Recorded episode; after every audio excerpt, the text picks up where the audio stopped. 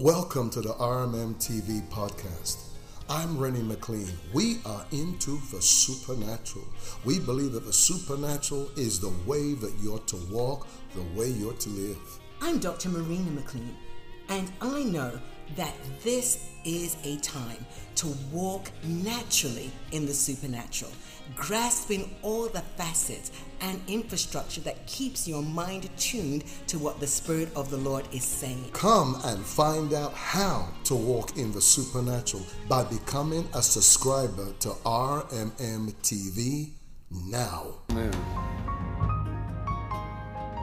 Mhm. I want you to open your Bibles with me to Leviticus 23. And we're going to read verse 38 to 41. I promise you, you are going to have an encounter with the Lord in His Word that's going to really open your eyes to what God has in store for you. Anything related to the glory of God is where the things that are in store for you are. It's in His glory. Hallelujah. So I want you to go with me now to Leviticus chapter 23, verse 38 to 41 from the King James Version of the Bible. And it reads like this Besides the Sabbaths of the Lord, and besides your gifts, and beside all your vows, and beside all your freewill offerings, which ye shall give unto the Lord. Also in the fifteenth day of the seventh month, when you have gathered in the fruit of the land, ye shall keep a feast unto the Lord seven days. And, sorry, on the first day shall be a Sabbath and on the eighth day shall be a Sabbath. This is interesting. And ye shall and ye shall take you on the first day the dough of the goodly trees and branches of palm trees, and the boughs of the thick trees, and the willows of the brooks, and ye shall rejoice before the Lord your God seven days. And I want you to notice how often the number seven is used. And you shall keep it a feast unto the Lord seven days in the year. It shall be a statute forever in your generations. Ye shall celebrate it in the seventh month.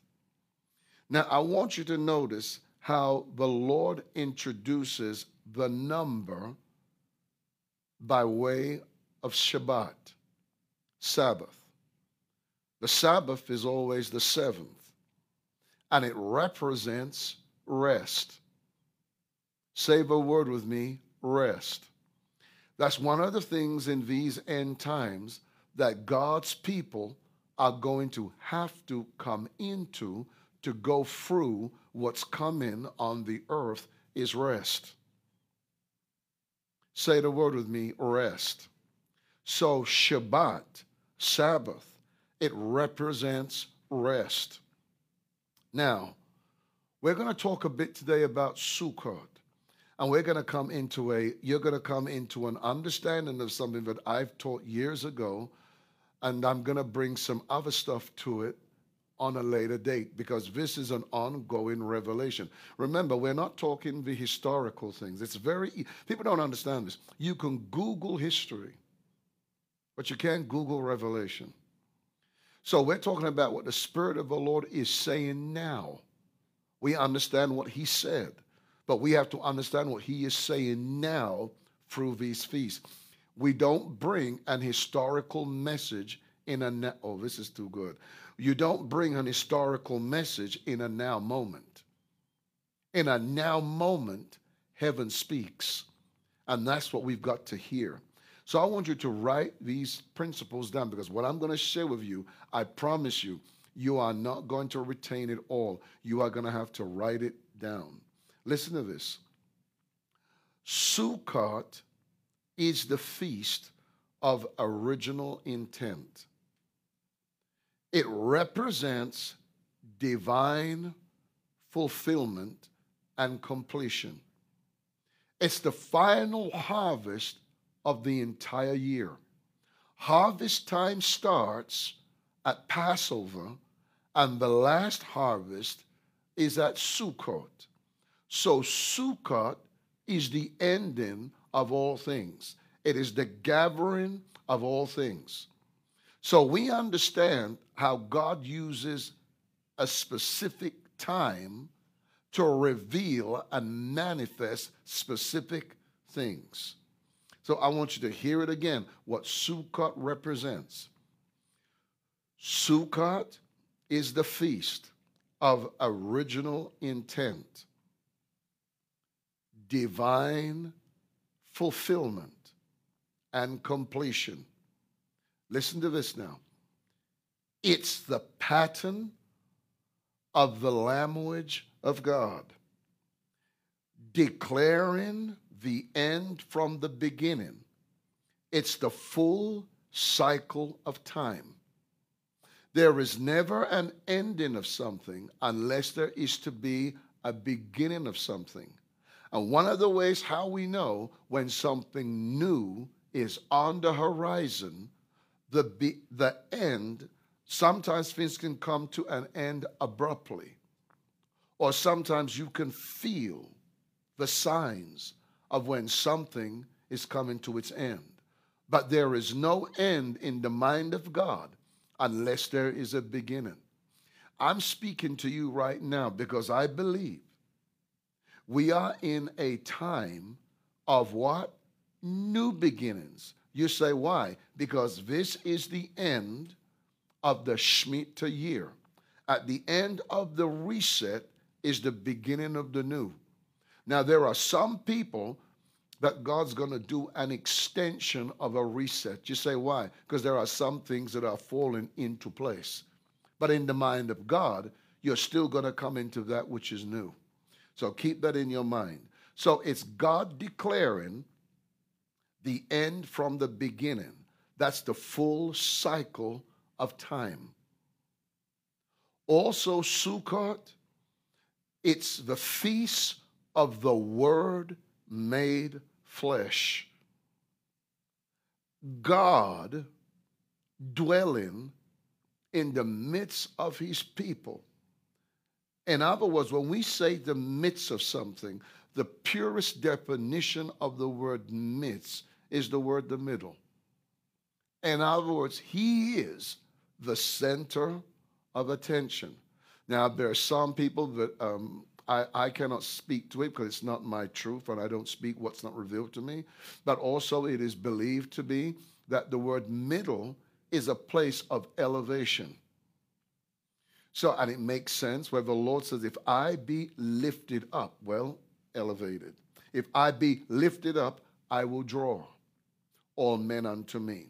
So it's a time where God dwells in the midst of his people, he becomes the center of all things. In other words, it's man living in, and I want you, and I'm going to begin to use this phrase a lot. It is man living off of the prosperity of his presence. Now that's going to become now a lot of people are going to try and imitate it, but listen to listen to who's telling you it. The prosperity of his presence doesn't come from what you are able to do. It comes from what he has provided for you as a result of you living and staying in his presence. That's why Psalms 23, what does it conclude with? David said, And I will dwell in the house of the Lord forever. When David said, I will dwell in the house of the Lord, that's symbolic of, and I will dwell in what? The presence of the Lord forever. In the presence of the Lord, we are furnished. In the presence of the Lord, we are complete. In the presence of the Lord, we're full. In the presence of the Lord, we are absent of nothing. It is the prosperity of his presence. Now, why is this feast the most powerful of all? Passover, listen to this now. Passover is a feast, it's a certain time, it's a certain segment. Pentecost is a certain segment. Okay, when you say Sukkot, it's the entirety of what Passover and Pentecost is a part of. So, in other words, Sukkot is the conclusion of the three. Now, listen to this. This is why it tells us, and I want to, I really want you to hear this because this is profound. That's why when you look in Leviticus 23 and you read the first few verses, it tells us that it's that these times are what? A holy convocation. Now, this is what the word convocation means. It has a very interesting meaning. It's a set apart gathering, it's a rehearsal.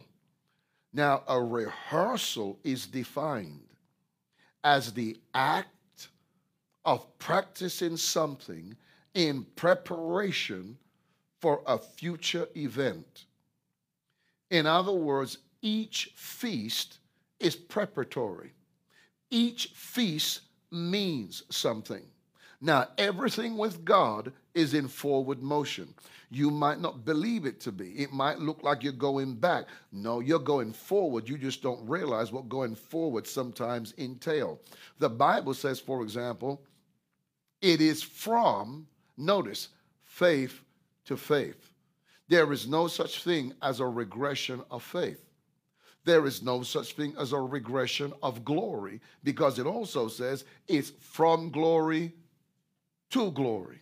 So that's why there's no such thing as a revival of the glory. The glory is always forward.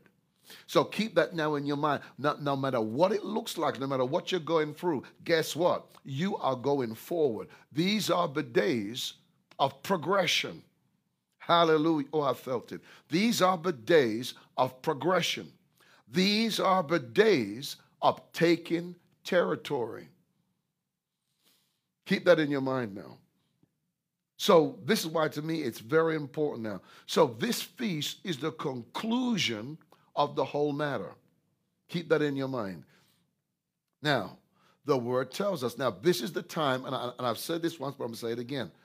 This is the time that Jesus was born. That's why the Bible says when he was born, the Bible says in Galatians 4, it tells us he was born what? The fullness of time. Now, hear this now.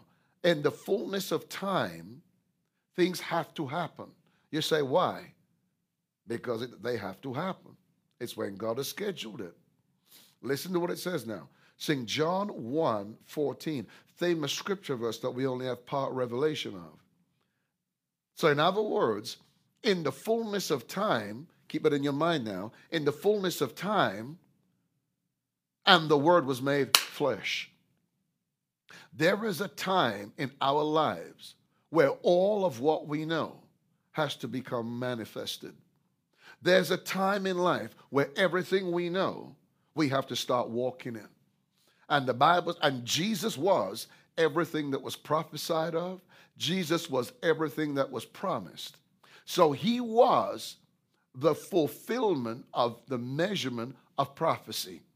So the word now says, and that word was made flesh. And the Bible says it dwelt among us. Now, when it says he dwelt among us now, now another definition or another translation says it more accurate. It says he tabernacled amongst us. So that statement right there indicates to us when Jesus was born, the time period. So it's very important. So, speaking of that now, listen to this, because I believe is going to really bless you today. Go with me quickly to Matthew chapter 1. And we're going to read verse 21. Thank you, Jesus. Verse 21 to 23. Listen to what it says now. And also, what I'm reading here, what we're reading now in uh, Matthew 1, verse 21 to 23. Keep in your mind the word made flesh. Hear this now. And she shall bring forth a son, and thou shalt call his name Jesus, for he shall save his people from their sins. Now, all this was done that it might be fulfilled, which was spoken of the Lord by the prophet, saying, Behold, a virgin shall be with child, and shall bring forth a son, and they shall call his name Emmanuel. Emmanuel, which interpreted is what? God with us. Keep that now in your mind now. So here we see through this feast, through this feast, we see God as man. Oh my goodness. He was the fullness of the Godhead in bodily form. Based on Colossians 1, based on Colossians 1 and 2. Hear this now. So, in other words, that's why when that's why we have to get this revelation that Jesus was God and man at the same time. This feast is the fulfillment of the cycle of God. Nothing ends unless it's fulfilled. So in this Sukkah is where all things end. Now, Ephesians 1 says it like this it speaks about the climax of the ages. Well, the climax of the ages is the ending of all things. So, prophetically speaking, it represents Sukkot. It can't represent Pentecost. It can't represent Passover because they were feasts that were part of the end of the age. So, hear this now. In this feast, this is why I love it so much, it reveals both of his coming. It reveals his virgin birth because he was born that time. And it also reveals his second coming. And it also reveals his appearance. That's why this is so powerful. And this feast, it represents restoration. It represents rest. So, in other words, in Jesus Christ is the pattern of Sukkot. And Sukkot, like when at Sukkot and I was tabernacles, and Sukkot, like Pesach, Passover, and like Pentecost, Shavuot, this is the key. They are free, progressive revelations from the mind of God to the church. Those three. That's how powerful this is. And let me tell you why it's in three. Why it's in threes. Revelations 1, verse 8. It reads like this I am Alpha and Omega, the beginning and what? The end. Now, watch this now. The begin. This is powerful. The beginning and the end. Watch, it, watch this now. The beginning and the end. Our salvation was at Passover, Pesach. The Holy Spirit who came, Jesus said, he comes to testify of him. So we see the weakness of the Godhead in these free feasts. So that's why they are a progressive revelation. You don't have to go by the historical things. We have to understand what the Spirit is saying now to the church. But not everybody is going to have a now revelation of what these feasts mean. You say, why? Because the word says, let him that have an ear to hear. Let him hear what the Spirit is saying. So, not everybody is going to hear. That's why when we say certain things about what the Lord is doing relating to the feast, you say, why? Not everybody hears it. You say, why? They don't have an ear to hear. They're stuck in history. They're not in the now. And the voice of God of creation, the voice of God to the church, the voice of God before He's coming, it's in these free feasts. And if you remove those free feasts, you can't track where we are in the progression of time. So here now, so hear that simple truth again. So Sukkot, and Pesach and Shavuot, they are all progressive revelation of his coming, his return, and his appearance. Listen, so that's why it says, I am the Alpha and the Omega, the beginning and the end. Well, what's what's in between the beginning and the end? The now. What's in the beginning? Now you got to get this now. What's in the middle of the beginning and the end. Shavuot. Shavuot, Pentecost, that's when the church was born. That's when the body of Christ was birthed. Shavuot, Pentecost. And here now we see now where he says, Now I am the Alpha and the Omega, the beginning and the end, saith the Lord. Here is now, which is, and which was, and which is to come the Almighty. It's right there before us. It's very plain. And then it tells us also in the book of Hebrews, it says, and he is what? The same. Yesterday, today, and forever. Pesach, Shavuot, Sukkot. He is the same yesterday, today, and forever. You see the pattern of God. They have not changed. They're only continually being revealed. Now, hear this now. That's why when the Holy Spirit comes, he can only testify of Jesus. That's his assignment. The Holy Spirit doesn't come to testify to you about who Moses was. He doesn't come to testify to you who Joshua was or who the prophets were. No, the assignment of the Holy Spirit, Jesus clearly said, He is going to testify of me. So that's why if you don't have the Holy Spirit, no, number one, you don't know Jesus in the now. That's why you know Jesus historically, but you don't have a now revelation of Jesus. You say, why? Because only the Holy Spirit, who is the witness, can do that. Okay, hear this now as we go on now. What's this now? I want you to go with me now. Now, this is why sacrificing and giving at these times are important.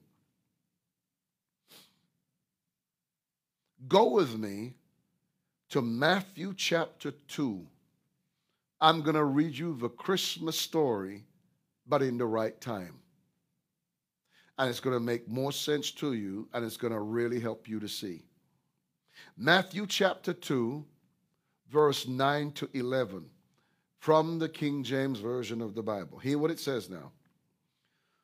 When they had heard the king, the Magi's who went before Herod, when they had heard the king, they departed. And lo, the star. Now, let me just pause here. And I'm not really doing this justice. I'm just want to put this out before you.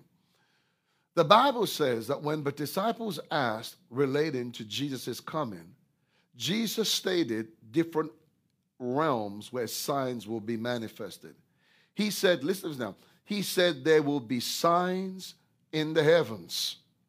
See, we go by the signs of politics. We go by the signs of what take place in the nations. But back then, they understood that the voice of God in the heavens was through the stars. The perversion of that today is astrology. The Bible believes in astronomy, not astrology. Astrology is the counterfeit. So here now, in his first coming, listen to this now, the heavens testify of his birth. And Jesus said in Matthew 24, again, he said, and when he comes, he said, and there'll be signs in the heavens. That's so this is why this is so this is why this is so important. And it says, and they departed, and lo, the star which they saw in the east went before them. And listen to this now. Till it came and stood over where the young child was. When they saw the star, they rejoiced. In other words, they realized the star was testifying to who he was, and they recognized it. Isn't it interesting how in today's world the church is looking to I better be careful. The church right now is looking to politics to estimate how close we are to the return of the Lord. No, we're actually told to understand. But Jesus said there's going to be signs in the heavens. Okay, listen to what it goes on to say now. When they saw the star, they rejoiced with exceedingly great joy. And when they were come into the house, they saw the young child with Mary, his mother, and they fell down and worshiped him. And when they opened their, tr- my God of mercy, and this is too good. And they fell down and worshiped him. Let me pause right here. I'm going to give you a revelation here. The Lord was dealing with, with me. Um, I was in Charleston, South Carolina, and the Lord spoke with me and I, and I, and it didn't come back to my spirit again until just now. And I saw, I guess right now is the time to say it. And the Lord said this to me, and it's going to open your eyes. He said today, in our giving, He said to me, worship has been removed from our giving. If you notice today, we give out of a sense of duty, or if we tell you what God's going to do in your life, you plant a seed in it and that's really good. But what we've missed now in becoming so self conscious is that our worship has gone from our giving. There is no reverence to it now. So that's why the concept now is you just put it there. There is n- the concept that giving is worship is gone. And so, we, and if you notice, the concept today is this let's hurry and take the offering. If you want, if you don't, you have no idea how many times we have grieved God. That is so opposite to what the spirit of truth giving is. One of the greatest offense that God has today against the church is our worship has gone from our giving. And our giving has become need based. So if it's need based, then it's not worship. I'm going to read to you again. And when, and when they were come into the house, they saw the young child with Mary, his mother, and fell down and worshiped him. And when they had opened their treasure, they fell down to worship. Then the next phase of their worship was their treasure. And they presented unto him gifts gold, frankincense, and myrrh.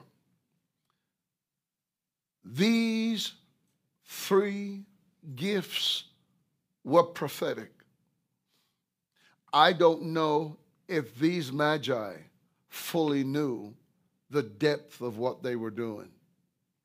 They didn't realize how much what they did was a fulfillment of prophecy. And bear this in mind now. This is what we've never seen because we only read this in light of it being the Christmas story. But these free gifts that they brought, guess what they really were? They were feast offerings.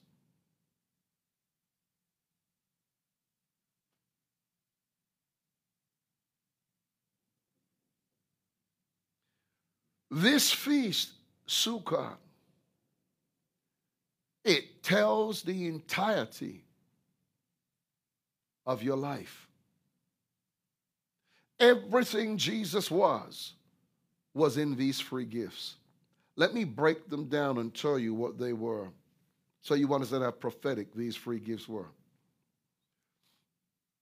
I hope you're writing this down. In oh, Bose, Bose.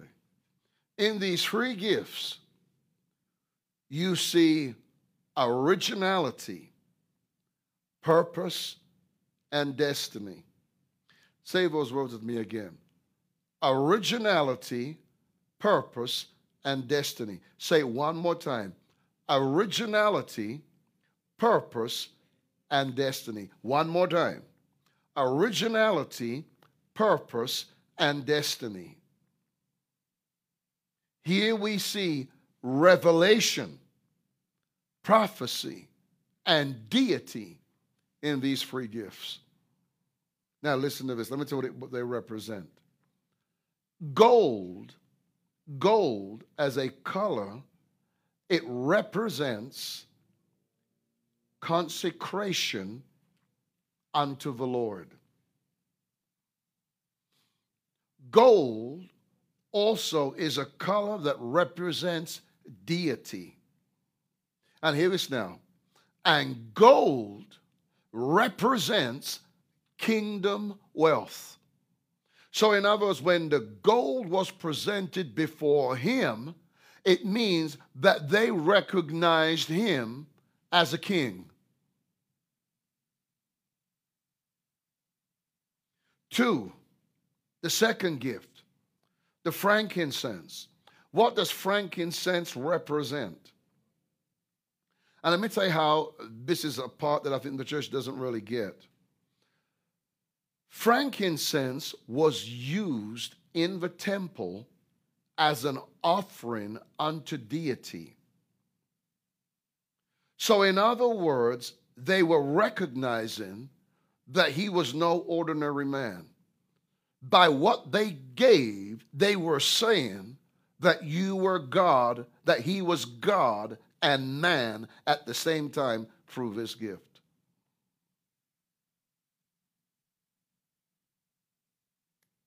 This is powerful. Let me back up. Let me say it to you again. Uh, let me back up again. Gold, it represents consecration unto the Lord. It represents deity and it represents kingdom wealth. Hear it again. So it means all our giving is to him as king, not him as man. He is the king of what? Kings. He's the Lord of what? Lords.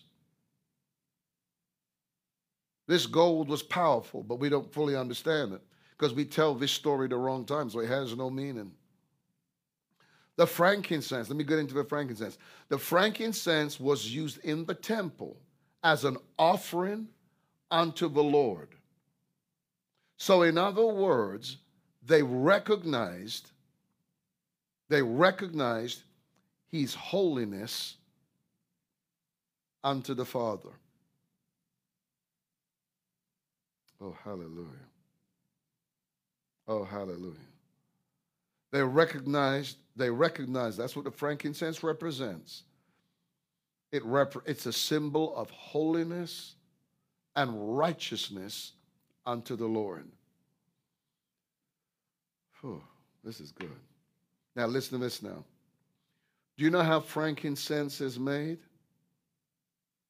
It's made from the outer bark of a tree. Now, listen to this now. It's cut with a metal knife. Does it sound familiar to you? It's cut with a metal knife, causing it to bleed. Uh, let me tell you what we're hearing through the frankincense. We're hearing he's death. That's what you're hearing. Now, hear it again how it's made. I'm, i want you to really get this. It's made from the outer back of a tree. It's cut out. And I want you to say the word with me cut out. Say it with me cut out. Say it again cut out. That's a analogy of the word holy. It means to be what? Cut and separated.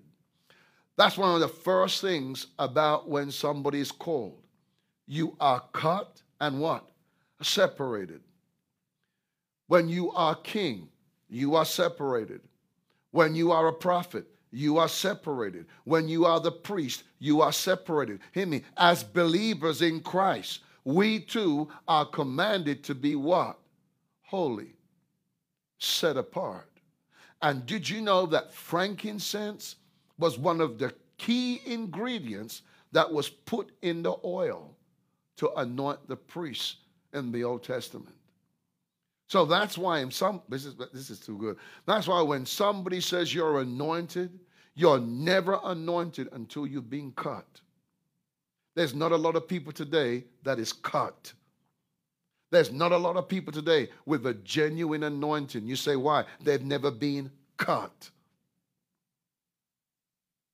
When God cuts you, you can't be anything other than what He's cut you for.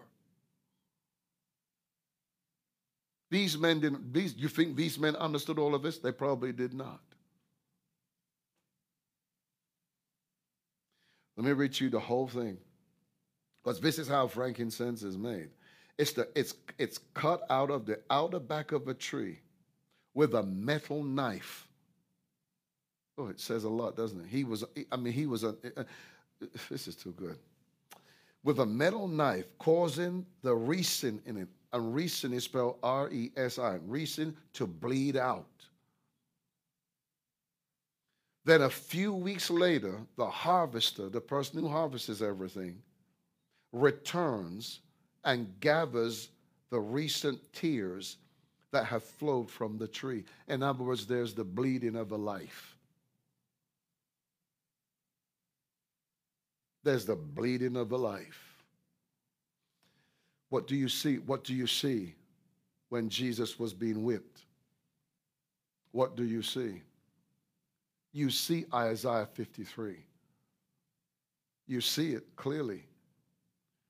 For he was wounded for our transgressions, he was bruised for our iniquity. And the chastisement of our peace was laid upon him, cut out. And by his stripes we are healed. It is said that when Jesus was whipped with that whip, it is said that chunks of his flesh came out in that whip. They said you could see into his body, and the blood poured, it drained. It was speaking salvation, healing, prosperity, deliverance. They brought him gold, frankincense, and now myrrh. What is the myrrh? Myrrh represents death and mourning. It represents his sacrifice. This is how myrrh is made. There's a crushing and a grinding in how you make myrrh. Till it's crushed, it can't be made. And they brought unto him gold, frankincense, and myrrh. At that feast time, that feast time tells you the entire life of Christ. And it also tells us why the church is to honor these free feasts. So, as Jesus gave his life so that we could have life, that's why the church was born at Shavuot, Pentecost. The Bible teaches us that we are to give at this moment. Oh my God. And I close with this. In fact, oh Lord have mercy. I might as well read it to you. I can honestly say, this is so funny to me. You know why this is funny to me? It, I, it, it was just, I didn't expect to even give this. Listen to this now, just to show you how this is powerful. Scripture we quote with partial understanding Malachi 3. Behold, I, Malachi 3, verse 1 Behold, I will send forth my messenger, and he shall prepare the way before me.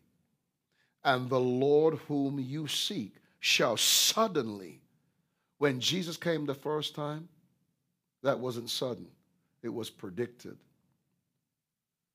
I want you to hear it because remember the language of God, we talk backwards. We look at the end from the beginning and the beginning from the end. It says, And the Lord whom you seek shall suddenly come to his temple, even the messenger of the covenant whom you delight in.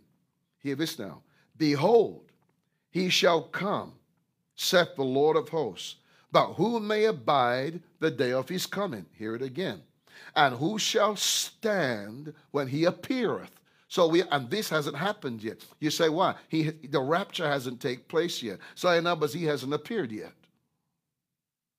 And then it says now, for he is like a refiner's fire and like a fuller's soap, and he shall sit as a refiner and a purifier of silver, and he shall purify the sons of Levi and purge them as gold and silver. Hear this now. For what purpose now?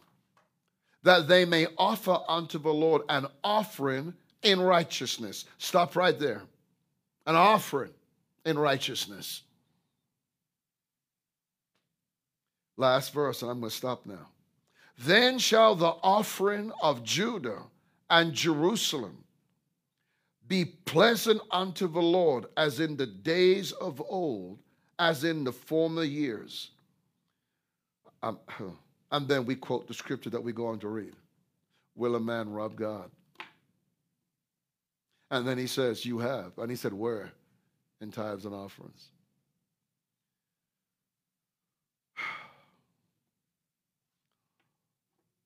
We teach the tithe, but we don't teach the offerings right. So we're not, so we don't come into the fullness of, of the economy of God, heaven's blessing. And he says, I'll open the windows. That's why few people walk under an open heaven. Not much is poured out. You say, why? Because we tithe and give to the Lord. But then the Bible speaks about feast offerings. That's where the church has fallen short. Feast offerings. You say, How long do we keep giving these offerings? Until he comes. Until he comes. And as we give, the word tells us that we will prosper. Even when things look rough, you will prosper. You say, Why? Because you've kept the divine appointment of the Lord. As we close today, I want to close with this statement this is not a time to question the word.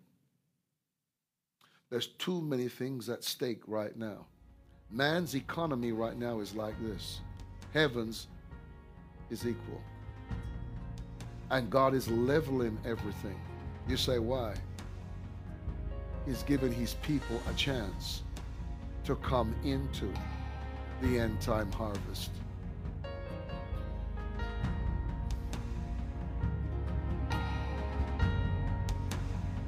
That's the word of the Lord, folks. The end time harvest. I want to challenge you right now in this season of the Lord to release the sacrifice. None of those sacrifices are the same. Three different feasts Passover, Pentecost, Tabernacles, Rosh Hashanah, Yom Kippur. Sukkah, three separate offerings. Because those free offerings testify to your future. And during this time, the Bible teaches the book of life is open. And if you go back to what we read originally in Leviticus 23, those verses we read, it says it's a time where the vows you made unto the Lord, it is held against you till you pay it. Heaven's sorry, heaven's credit is accessed when you don't have money. You say why? It's when you say, God, I don't have it, but if you give me this, I will do this. That's how you make a vow. And then God gives you the thing, and you didn't even qualify for it. That's God. Now, if you don't give what you vowed, the Bible teaches that there's a judgment attached to a vow that, that isn't paid. There are things you can come into when you don't even have the money you believe you want to have. You say, How? Make the vow. Make the vow unto the Lord. And you what? Let me tell you what the vow does. The vow causes God to go into the future of your life and to take a deposit from your future to give it to you in your present so you can walk in your future now. But you have to make a down payment on that vow. There are there's a people right now that need to make that vow. And a vow is not where you make $50 or $100. No, no, no, no. This is a time of the year where Jews, and I'm not exaggerating, I'm telling you this, this is fact. Jews give millions. Those who, those, no matter what Jew, whether you are middle class Jew, whatever, they give from their treasure. They give not the thousand that we give today and struggle with. They give thousands. Many of you right now, you need to be giving thousands. You need to be changing the seeds you've sown. You say why? Because the seeds you you are sowing testifies to the realm you believe you're going to enter in. I'm telling you what I know. I've seen God do this time and time again. If you can't sell property, make a vow. Watch God sell it. If you can't, I mean, I'm just telling you what I've seen. We have testimonies that we need to post. All that there's, we have, there's no feast we don't have testimonies of. There's a lot of people talking about this, but don't have the testimonies of it. This ministry has the testimonies of it. One, you're blessed because you're hearing a Jew teach it to you. And I'm telling you right now, this is what the Bible calls God's set time to favor you. But you have to release that sacrifice. It's got to be the sacrifice. We know people that have given millions of dollars. We've, we've, we know people who've given $50,000, $100,000 to God. And we can tell you their testimonies. We've got sons and daughters saying, it's the biggest year I ever had. When everybody said, uh, things are hard. Let me help you with something. The Bible says, in a year of famine, it says Isaac sowed and got a hundredfold. Okay. Now, you know what they're saying right now? Recession. Okay. What are you sowing ahead of recession? So that when recession hits, guess what? You won't be in recession. Because before recession hits, God will make sure your seed is harvested. I'm going to challenge you right now to go right now. All the details are up on the screen. And I want you to recognize that this is God's set time to favor you. In Jesus' name, I bless you right now as you obey the Lord. Let me pray a prayer over you. Father God, as your servant, I bless those who sacrifice because it is your word and your word is true. As they release the sacrifice, release the overtaking blessing. Open doors that they could never get into. Put them in places they could never get in. Give them favor that they just have never had in their Father, prove, I just heard the word of the Lord, prove their sacrifice, prove their gift, prove their sacrifice as they give unto you. In Jesus' name. Right now, I've said what the Lord's put in my mouth. Go ahead right now and release your sacrifice. And hear this now. Because we're not doing the infinity encounter, we're going to be home for the, well, for the next several days. Remember, you who give a sacrificial seed, remember, call in the ministry, do it online. All the details are there for you to give. And remember what I'm going to do. I will be able to Zoom you or call you. We do that at all the feast times because it's God's appointed time. Remember, only those who give the sacrificial seeds because it's the time of sacrifice. I promise you, you will Zoom me. My office will set it up. And I'm looking forward to meeting you. Don't forget, go ahead right now and release your sacrifice. God bless you. Thank you so much for, for participating. Because I really feel that this is your breakout year. God bless you. Bye bye. For more breakthrough encounters, visit us on rmm.live.